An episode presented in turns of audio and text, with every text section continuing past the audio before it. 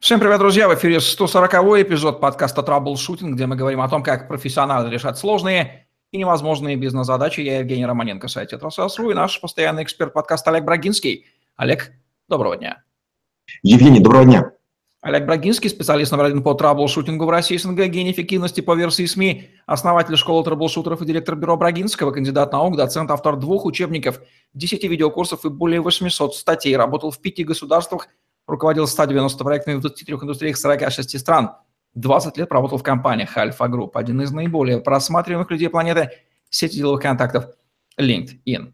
Тем, кто застал Советский Союз, знакомо слово профориентация. Возможно, оно и сейчас сохранилось, будем разбираться. Вот сегодня посвящаем выпуск эффективной профориентации. Олег, что означает это понятие? Э, начало у меня будет, к сожалению, заученным и скучным, потому что я еще был сначала главным пионером, потом комсоргом школы, и поэтому у меня еще есть такая некая казенность, я даже хотел бы ей блеснуть. А, раньше говорили так, профориентация – это система научно обоснованных мероприятий по подготовке молодежи к выбору профессии с учетом особенностей личности и социально-экономической ситуации на рынке труда, на оказание помощи молодежи в профессиональном самоопределении и трудоустройстве. Вообще же профориентация обычно включает в себя три больших монументальных раздела. Первое – это профессиональное просвещение, это ознакомление с современными актуальными видами трудовой деятельности, особенностями профессий, потребностей в кадрах квалифицированных и возможностями роста. Второе – это профессиональное консультирование, это содействие в самоопределении и предоставлении рекомендаций о наилучшем соответствии параметров личности и характера к потенциально подходящему виду деятельности. И третье – это так называемая поддержка психологическая. Это снижение напряженности, неуверенности, э, тревожности, формирование позитивного настроя и уверенности в будущем. Да, чувствуются проработанные формулировки, но меня не оставляет подозрение, что может здесь быть некий подвох. Будем разбираться, может быть, мы его и выясним. Это понятие появилось, наверное, во второй половине 20 века, ну точно в веке 20, причем прямо связано, здесь уже включается мой внутренний экономист, с плановой экономикой, где нужно было подтолкнуть человека в нужную сторону или прямо сказать ему иди туда и будет там тебе хорошо. Потому что, как мы говорили в подкасте про призвание, государство всегда заинтересовано в решении своих задач, а на человека им по большому счету наплевать. Почему, правильно я рассуждаю, в этом, в связи с этим возникла необходимость планирования человеческих ресурсов. И насколько это сейчас актуально, когда плановая экономика в целом, в общем-то, устранена, хотя отдельные рудименты, безусловно, сохранились. Евгений, вы правы. Как часто бывает, бал правила утилитарность, имея стопроцентное влияние на жителей и подчеркивая необходимость сначала восстановления разрушенных войной экономик, затем страновыми гонками из серии «Кто круче», державы загоняли своих граждан предписанные коридоры, войска, на завод, на легкую промышленность, сельское хозяйство. Мальчиков учили работать на токарных и слесарных станках, девочек шить, готовить и перебинтовывать. Плановая экономика сообщала квоты – скольких, куда и когда отправить. Задача преподавателя была подготовить к указанной дате нужное количество штыков. И люди не сопротивлялись, ведь иной системы не знали, да и оказывались пристроены без нервотрепки и душевных метаний. Сейчас происходит нечто похожее, только не утилитарность, а коммерциализация. Каждый вуз знает, сколько из выпускников устроилось, и только возникает новая профессия, создаваться новый набор. То есть набор – это попытка заработать деньги, а не забота о будущем абитуриентах. А есть ли здесь еще такой вот элемент психологический, в том числе и социального инжиниринга? Немножко человек а, делается посылка, что человек, дескать, сам глуп и не способен определиться своей профессии или, или сориентироваться совсем не туда, куда нам надо, поэтому надо его подтолкнуть, помочь, указать. Поэтому мы и занимаемся профориентацией. Есть ну, такое? Безусловно, безусловно. Представьте, если все вдруг станут художниками, писателями и не будут ходить на работу, а государство – это машина, которая хочет кушать. У вас есть фраза замечательная, которая лейтмотивом является всего нашего подкаста. «Профессии умирают», говорит Олег Брагинский, а вот навыки остаются. Поэтому каждый выпуск – отдельные навыки. Навыков 6 с лишним сотен. Не перечеркивает ли это утверждение, я сейчас цепляю за слово «профессия», тему нашего выпуска про профориентацию? И да, и нет. Хирургом, пилотом, капитаном круизного лайнера желательно быть профессиональным. Это серьезная деятельность, требующая колоссальной подготовки и тысяч часов налета, как говорят летчики. Но если к профессии добавить навыки э, и знания иностранных языков, переговоров, аргументации, мотивации, воспитания, обучения, разве будет хуже? Профессия – это как почистить зубы. Все выходят утром из дому с мятным запахом, а дальше? Головокружительная карьера светит либо одаренных, но таких мало, или жадным к навыкам. Это мы с вами. Вот поэтому мы эти подкасты и делаем. Надеюсь, таких людей воспитаем. Кстати, давайте дадим четкое определение термину профессия, потому что, мне кажется, его оно нуждается. Профессия и профессионал. И как это соотносится с навыками. Что во что входит, что как между собой пересекается. Профессия – это некий вид деятельности, а, которым занимается человек, пройдя обучение, стажировку и или, и зарабатывая себе на жизнь. Это основной вид деятельности, кормящий его и его семью. Профессионал – это человек, достигший в некой профессии, специализации или навыке уровня мастерства, признаваемый другими. Навык – это более узкий сегмент знаний, сконцентрированных в неком меньшем объеме, но являющийся самодостаточным для предоставления пользы.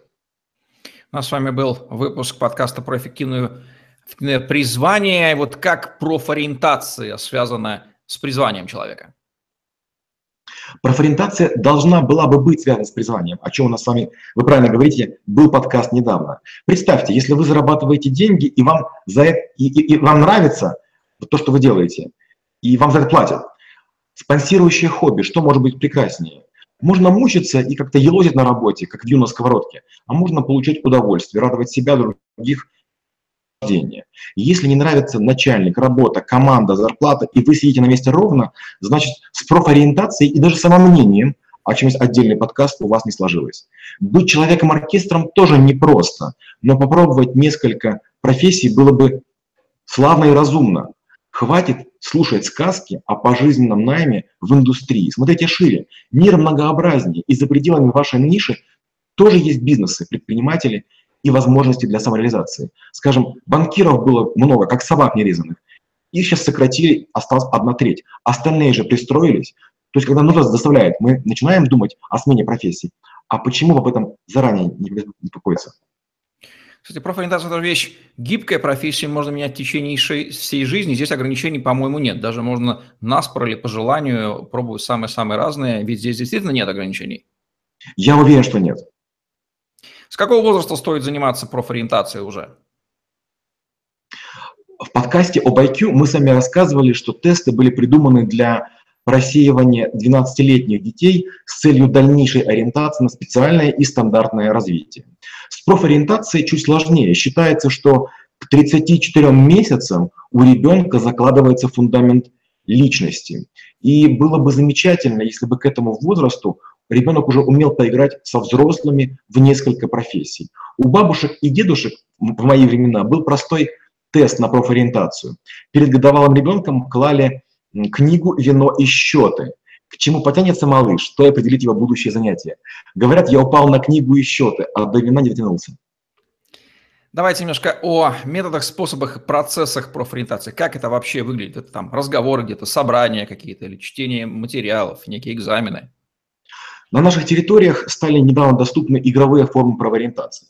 Для детей открылись целые городки – Кинзани, Китбурги и, и прочее, где можно попробовать заработать и потратить игровые денежки.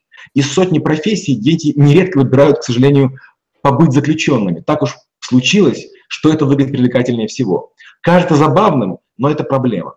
Лучше всего, если мама, бабушка и тети покажут девочке около трех лет свои работы, расскажут ей как взрослой, что, где, как и почему а, происходит. Важно подарить подарки тематические, не в магазине, а именно на рабочем месте. И в аналогичные игры должны поиграть дедушка, папа и дядя. Скорее смысл понятия профориентация предполагает участие третьих лиц, хотя наверняка возможно индивидуальные компоненты. Какое соотношение индивидуального и участия третьих лиц в этом многогранном интересном процессе? Я почти не верю в профориентацию индивидуальную, я считаю ее все-таки коллективной деятельностью. Сложно понять то, чего не знаешь, требуется помощь извне. Считается, что на планете 50 тысяч профессий. На локальных территориях их количество доходит от 50 до 500. Если читать хотя бы по книге на каждую в обычной скоростью, то потребуется несколько лет. Дальновидно, но непродуктивно. Наши подкасты быстрее. Но вообще приходит время и приходится выбирать экзамены, которые сдавать. Вуз, куда поступать. Для девушек проблема чуть проще, они могут в разных вузах поучиться понемножку, а вот парням э, сложнее, их заберут в армию. К сожалению, многие даже в вуз поступают только для того, чтобы от армии откосить. Ну, раз о третьих лицах речь пошла, то возникает требование к ним, кто это, какое у них должно быть образование, квалификация, навыки, опыт. Давайте их опишем. Ну, во-первых, выбор профессии сегодня стал проще, чем когда-либо. Интернет кишит, э, кишмя кишит онлайн-тестами, завлекающими соискателей. Вы проходите тест до конца, а вместо ответа вам предлагают дать адрес своей электронной почты, чтобы якобы заключение прислать. Теперь вы на крючке и станете получать спам от профессиональных подборщиков профессий. Когда вы покупаете некие товары в магазинах, вам предлагают скидку на последующие покупки.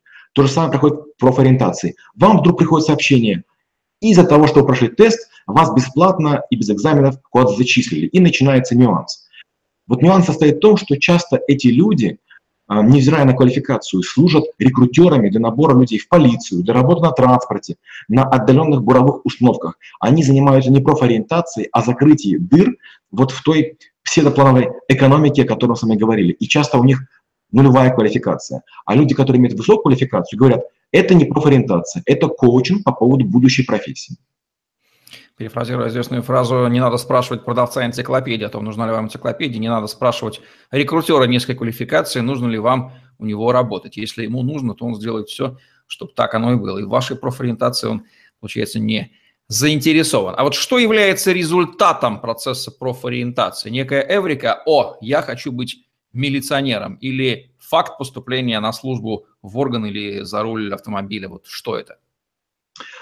В результате профориентации у тестируемого и направляемого сужается круг сомнений. Возникает желание попробовать или посмотреть несколько конкретных профессий. Уверенность становится крепче нерешительности. Нередко появляется желание действовать, шевелиться, напрягаться. Ответственность за выбор вдруг ложится на плечи этого человека. И раньше она лежала на плечах родительских, а теперь уже нет. И приходится из наблюдателя и ожидателя становиться исследователем и самому предпринимать конкретные шаги. Давайте назовем пять главных ошибок при профориентации. Какова цена неверной профориентации? Ну, первое – это выбор профессии под давлением родителей, родственников или окружения. Второе – это несоответствие предпосылок здоровья и условий будущего труда гонка за престижностью и высокими заработками, то есть какие-то внешние атрибуты. Четвертое – романтизация профессиональной деятельности, а потом наступает разочарование. И пятое – это устаревшее представление об устройстве мира, то, о чем мы с вами частенько говорим. А, если вы выберете неправильное призвание, то, к сожалению, вам предстоит ношу, которая будет становиться тяжелее с каждым днем, с каждым мгновением, пока вы занимаетесь нелюбимой работой.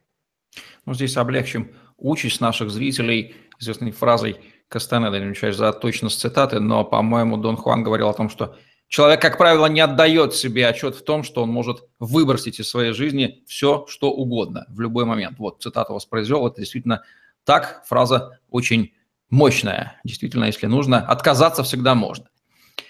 Профориентация у мужчин и женщин. В чем ее особенности? Мужчины более серьезно выбор профессии. Они понимают, что царевна с приданным достанется не каждому.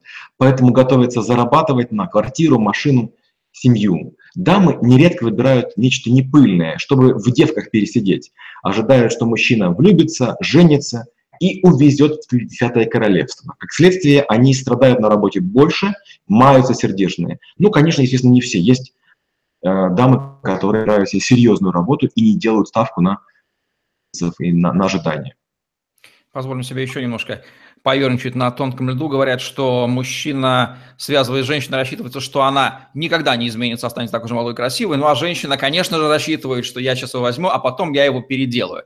Как понятно, что ни то и другое не сбывается. Вот в контексте нашего выпуска. Как часто бывает, что дама, став полноценной хозяйкой жизни мужчины, мы понимаем, о чем мы говорим, начинает подталкивать его к смене профориентации, конечно же, руководствуясь меркантильными мотивами. Мол, иди, больше зарабатывай туда, туда, туда, потому что вот там у Васи, у соседки, у Людки, значит, там все такое. И мужчина, к сожалению, меняет свою ориентацию, слава богу, профессиональную, а не сексуальную. Замечание хорошее, но как раз обычно я наблюдаю в реальной жизни, что женщины помогают своим мужчинам, потому что мужчины так или иначе трусы. Им так уютно в рамках своих иерархий, что они редко ходят, просят и требуют. Как поступают женщины? Они говорят, подожди, ты же там как Вася, иди, требуй, проси, добивайся. Почему он может, ты не можешь? То есть я сказал, что женщины все-таки, наверное, помогают. И не зря говорят, что за успешным мужчиной стоит успешная женщина. Кстати, сегодня я читал мемуары Рокфеллера. Оказывается, таки да. Да, ровно об этом мы с вами и говорили в подкасте «Эффективный успех». Ровно эта фраза звучала, поэтому пересмотрите вместе с этим выпуском и его. Как чтение книг помогает профориентации? Профориентация нередко показывается в книгах через мышление, страдания героев. Кажется, вот так здорово быть космонавтом. Но оказывается, они тоже боятся взлетать на гигантской ракете, доверху накачанной сознавая, что они сидят внутри гигантской бомбы. И вот если до прочтения этой фразы вы думали, что быть панавтом, тут можно задуматься. Неплохо быть первооткрывателем каких-нибудь глубин, но оказывается, они же мрут у дна, как мухи. То оборудование не сработает, то сами ошибку допустят.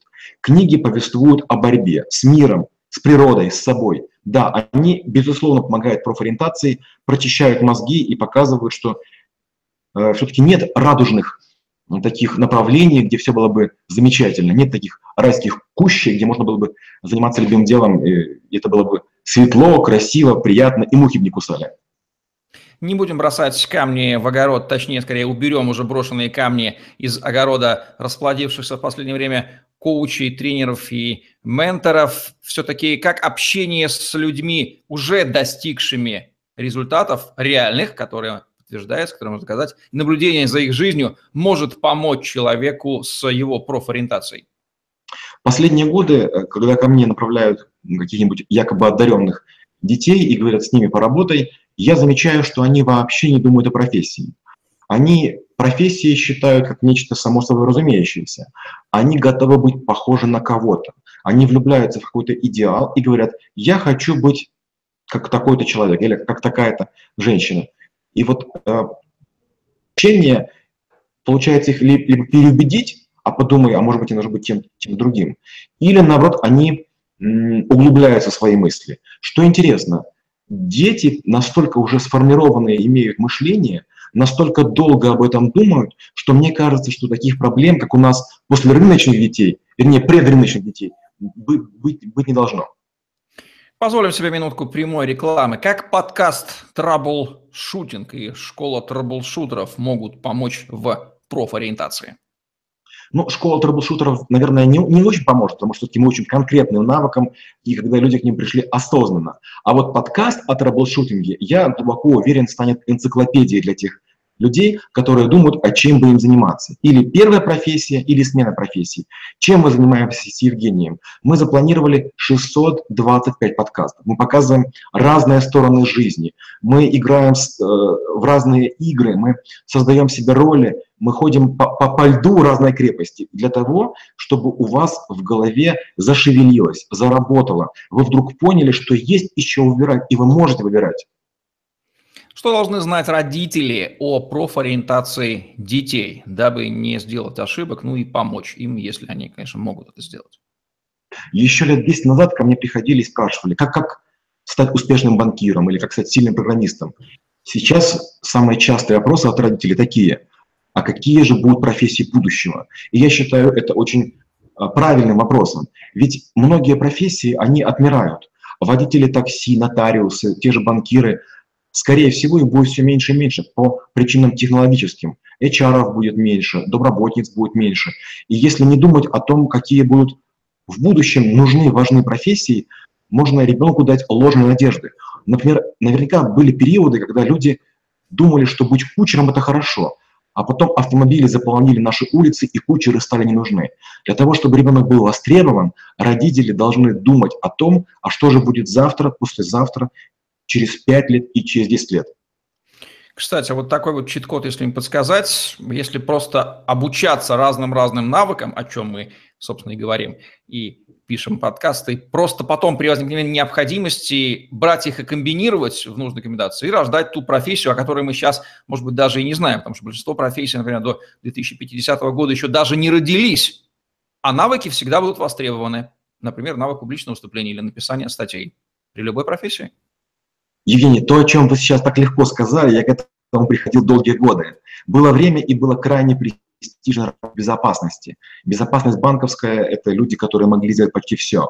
Но легализация бизнеса сделала работу их ненужной. Было время, и айтишники, и люди, у которых были компьютеры и программисты, были почти богами. Пришло время, их стало чересчур много. И много раз в моей жизни мои профессии становились не нужны. И только из-за того, что я постоянно гнался за навыками, я мог переориентироваться. Но многие люди осыпались как э, елки из-за того, что были уверены, что за них кто-нибудь побеспокоится. Есть такая книга «Who moved my cheese?» «Кто украл мой сыр?» Это как раз о том, что когда-нибудь что-нибудь может прекратиться. Будьте готовы наращивать навыки. Можно ли доверять государству, его органам, школе, вузам, средствам массовой информации в вопросе профориентации детей или взрослых детей? Тут очень важно сделать ремарку. Я догадываюсь, что все-таки вопрос задан потому, что положено, а не потому, что вы сомневаетесь. Конечно, ни в коем случае. Если вы имеете дело с системой общеобразовательной, то эта система думает о том, что вас как мясорубку нужно пропустить для того, чтобы там из сырого куска мяса сделать фарш, из которого можно слепить любую котлету для любого предприятия. Любое обучение, оно среднее, хоть даже высшее. Оно не ориентировано на то, чтобы создать у вас гениев, творцов, каких-то инноваторов. Поэтому вам нужно и учиться и в школе, и в ВУЗе больше самому, и, естественно, думать о себе как о человеке, который может что-нибудь изменить. Потому что если вы станете в один ряд с бесцветными серыми и будете шагать всю свою жизнь, вам будет нечего вспомнить, и вы ничего не создадите. Есть крайне мало фамилий, да Винчи, Македонский, которые мы вспоминаем, но каждый потенциально может ими стать. И от этого зависит профориентация. И здесь мы вспомним фразу Германа Грефа, за которую почему-то его критикуют, хотя он совершенно прав. Пока вы молоды, сказал он, работайте по 18 часов в сутки над своей мечтой, и тогда вы ее достигнете. И грех этому совету не последовать. Как обстоят дела с профориентацией в разных частях света, у разных народов? У кого она есть, у кого она на уровне, у кого ее нет вообще? Вот это как раз тот вопрос, на который я обычно боюсь отвечать, потому что почему-то в каждой стране считается, что государство заботится, школы у нас хорошие, образование мощное. Во Франции большую часть работы делают так называемые школьные наставники. Они отслеживают успехи на занятиях и ведут на каждого ребенка личное дело. Япония проповедует принцип трех китов. Самоанализ, оценка специальности и профессиональные пробы. Германия славит своими тестами и консультациями. Там очень детально, подробно, орден из орден. В США карьеру строят с младших классов постоянно подталкивая ребенка выбрать какую-то будущую профессию. Напоминают о выборе предварительном, но все-таки намекают, что коррекция все же возможна. Великобритания поступает еще интереснее. Там практикуются двухнедельные практики на разных рабочих местах в разных индустриях. Термин профориентация ассоциируется с первым выбором профессии, понятно почему, но вот сегмент людей, которых перепрофориентировать тоже надо, взрослые, у которых чьи профессии стали уже не актуальны, это же тоже колоссальный сегмент. Можно ли этот термин ввести, перепрофориентация или реориентация, и как она вообще выглядит, чем она отличается от профориентации детей и школьников? Я считаю, что, конечно же, ваш вопрос правомерен, и такой термин должен быть. Раз в неделю я участвую в таком клубе, а, в нем люди, как правило, 55 плюс находятся, и вот как раз и такие опросы волнуют. Многие из них закончили свою карьеру, стали пенсионерами и вдруг поняли, что жизнь пуста, а они еще имеют силы. И мы там занимаемся, занимаемся их э, перепрофориентацией. То есть работы, которые они раньше делали, неприменимы в, в реальной жизни, потому что они не могут уже быть частями системами. И им нужно становиться индивидуальными предпринимателями, иначе работать, им нужны иные навыки. Я считаю, это колоссальный пласт, который совершенно недооценен, потому что таких людей невероятное количество, и они очень страдают от своей неохватности. Если существует термин профориентация, то наверняка есть и профессионально дезориентированные люди, потерянные. Как они выглядят, по какому признаку можно понять, что человек занимается не своей профессией, ему нужно идти в категорию переориентации срочно, пока не случилось что-нибудь страшное.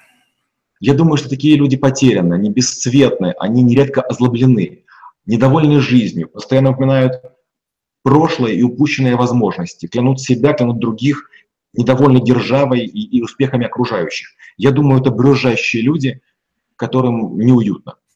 Как выглядела профориентация в жизни Олега Брагинского крупными вехами? Если коротко, где-то в классе, наверное, в шестом мне удалось попасть к отцу на работу, и там был маленький компьютер, э, подключенный к телевизору, где для летчиков был некий симулятор полета. Это были самолеты Ла-9, чешский Альбатрос. И я вдруг увидел, что такая маленькая машина заставляет такое большое количество взрослых мужчин в красивой форме, одежде, так очень спорить. Я постепенно там подкрадывался к нему, подкрадывался. И как-то мне поставили игру крестики-нолики, вернее, пять в ряд. И я вдруг подумал, боже мой, как машина всегда мне может выигрывать. Я потратил полгода на то, чтобы написать игру, которая была бы сильнее, чем эта машина. И так я вдруг понял, что, наверное, буду программистом. Сколько профессий в жизни вы сменили, еще раз напомните нашим зрителям? Не так и много, 13, и вот сейчас являюсь предпринимателем, пытаясь построить обучающую систему. Как будут звучать главные рекомендации относительно профориентации детей и взрослых, и тем, кто им помогает в этом от Олега Брагинского? Первое. Чтобы выбирать, неплохо для начала иметь хотя бы список профессий, чтобы конкретно размышлять, а не абстрактно. И такие списки есть на многих сайтах. Второе. Можно опробовать виртуальное погружение. Благо на YouTube много есть людей, которые готовы рассказывать о том, чем и как они занимаются. Третье. Неплохо было бы опросить уважаемых окружающих, что они выбрали себе за дело жизни. Мало кто откажется отвечать на такой прямой и конкретный вопрос. Четвертое. Кроме этого подкаста можно посмотреть выпуски «Призвание» и «Икигай». И пятое. Желательно задумываться о будущей профессии или перепрофориентации, как сказал Евгений, почаще, примеряя на себя увиденное или услышанное по телевизору, интернет или радио. Что нужно добавить для в качестве вишенки на профориентационный торт под финал нашего выпуска? Мы уже как-то говорили, что счастливое детство иметь никогда не поздно. Вот и любимую профессию никогда не поздно поменять. Вот такие вот философские, в высшей степени практические рекомендации относительно любимого дела и профессии, и ориентации на нее от Олега Брагинского в подкасте «Траблшутинг», где мы говорим о том, как профессионально решать сложные и невозможные бизнес-задачи. Ставьте лайк, подписывайтесь на YouTube-канал, взгляните в другие выпуски подкаста «Траблшутинг», там масса интересного о бизнесе жизни от Олега Брагинского. И помните, что если вы смотрите этот выпуск, то их записано гораздо больше. Свяжитесь со мной или Олегом и получите ссылки на просмотр роликов, которые до вас еще никто не видел. Удачного вам выбора профессии и помогите это сделать своим детям, если они до сих пор в раздумье. И подкаст «Траблшутинг» вам в помощь. До новых встреч. Спасибо и до встречи через неделю.